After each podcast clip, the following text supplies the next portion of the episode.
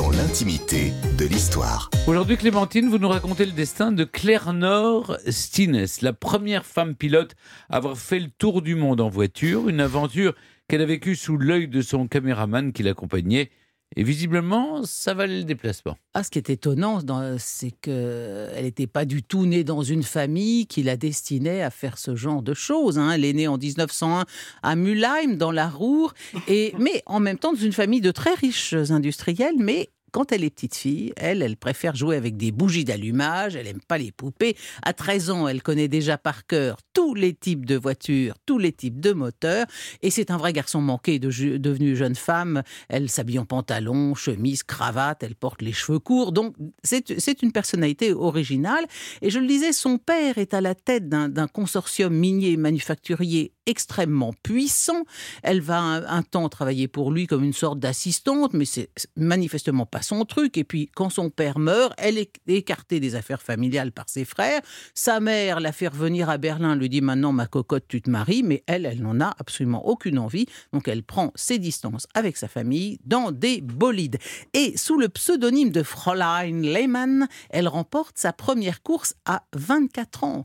En deux ans, elle en remporte 17. 17 compétition automobile.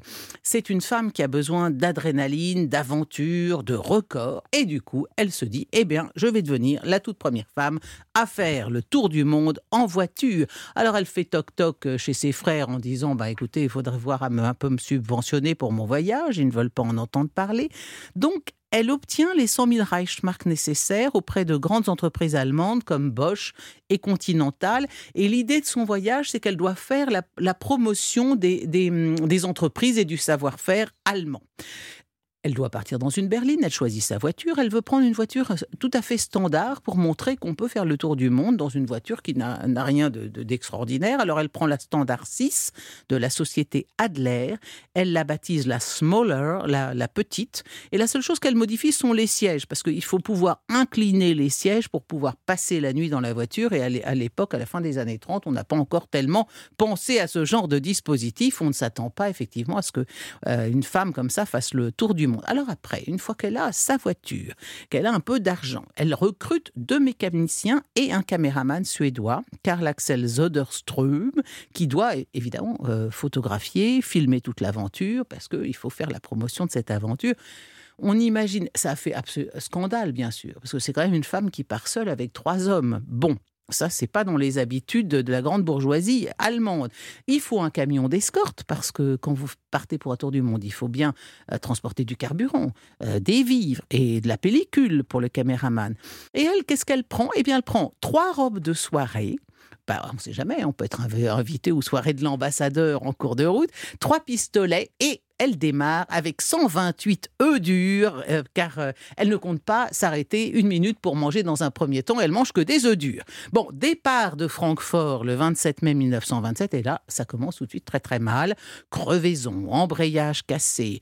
Ils vont quand même mettre 20 jours à parcourir les deux premiers 2000 euh, km, ce qui, est, ce qui est quand même très long, jusqu'à la Turquie. Après Beyrouth, après quoi, ils vont jusqu'à la Sibérie. Ils veulent arriver en Sibérie avant l'hiver. Et là, les conditions sont épouvantables dans ce voyage. Tempête de sable, boue. Euh, en Russie, ils ont affaire à des loups affamés, à des Russes complètement ivres qui les attaquent à coups de couteau.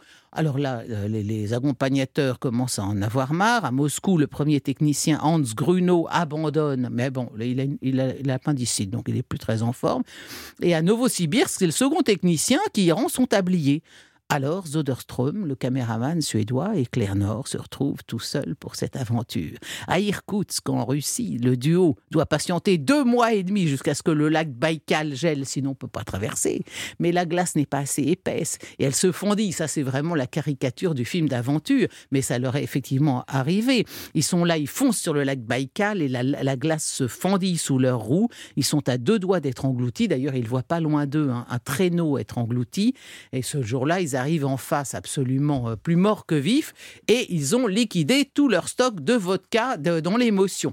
Alors 28 avril 1928, ils atteignent le Japon, ils escaladent le mont Fuji et puis là ils prennent le bateau Hawaï et l'Amérique du Nord jusqu'à Lima. Et alors le pire du pire, ça a été les Andes parce que dans les Andes, ils sont à, à 4000 mètres d'altitude, il, y a que il y a des cailloux, des rochers énormes, comme vous faites pour pousser votre voiture là-dedans. Il n'y a pas de route? Non, il n'y a pas de route. Alors ils doivent, ils progressent à coups de dynamite. Ils ont emprunté de la dynamite pour se, créer un passage. Ils empruntent des, des pentes à 60%. Et, le 12 août 1928, Zoderstrom écrit dans son journal qu'ils ont parcouru 150 mètres dans la journée. 150 mètres dans la journée parce que leur voiture était bloquée par euh, des rochers. C'est un cauchemar, ces Andes péruviennes. Ils sont exténués, ils ont failli mourir de faim et de soif. Ça a été une épopée absolument euh, grandiose et terrible. Bon, puis alors enfin, la dernière étape, alors là, c'est de tout repos, Amérique du Nord, ils sont accueillis comme des stars de cinéma, ils sont reçus par le président ouvert à la Maison-Blanche.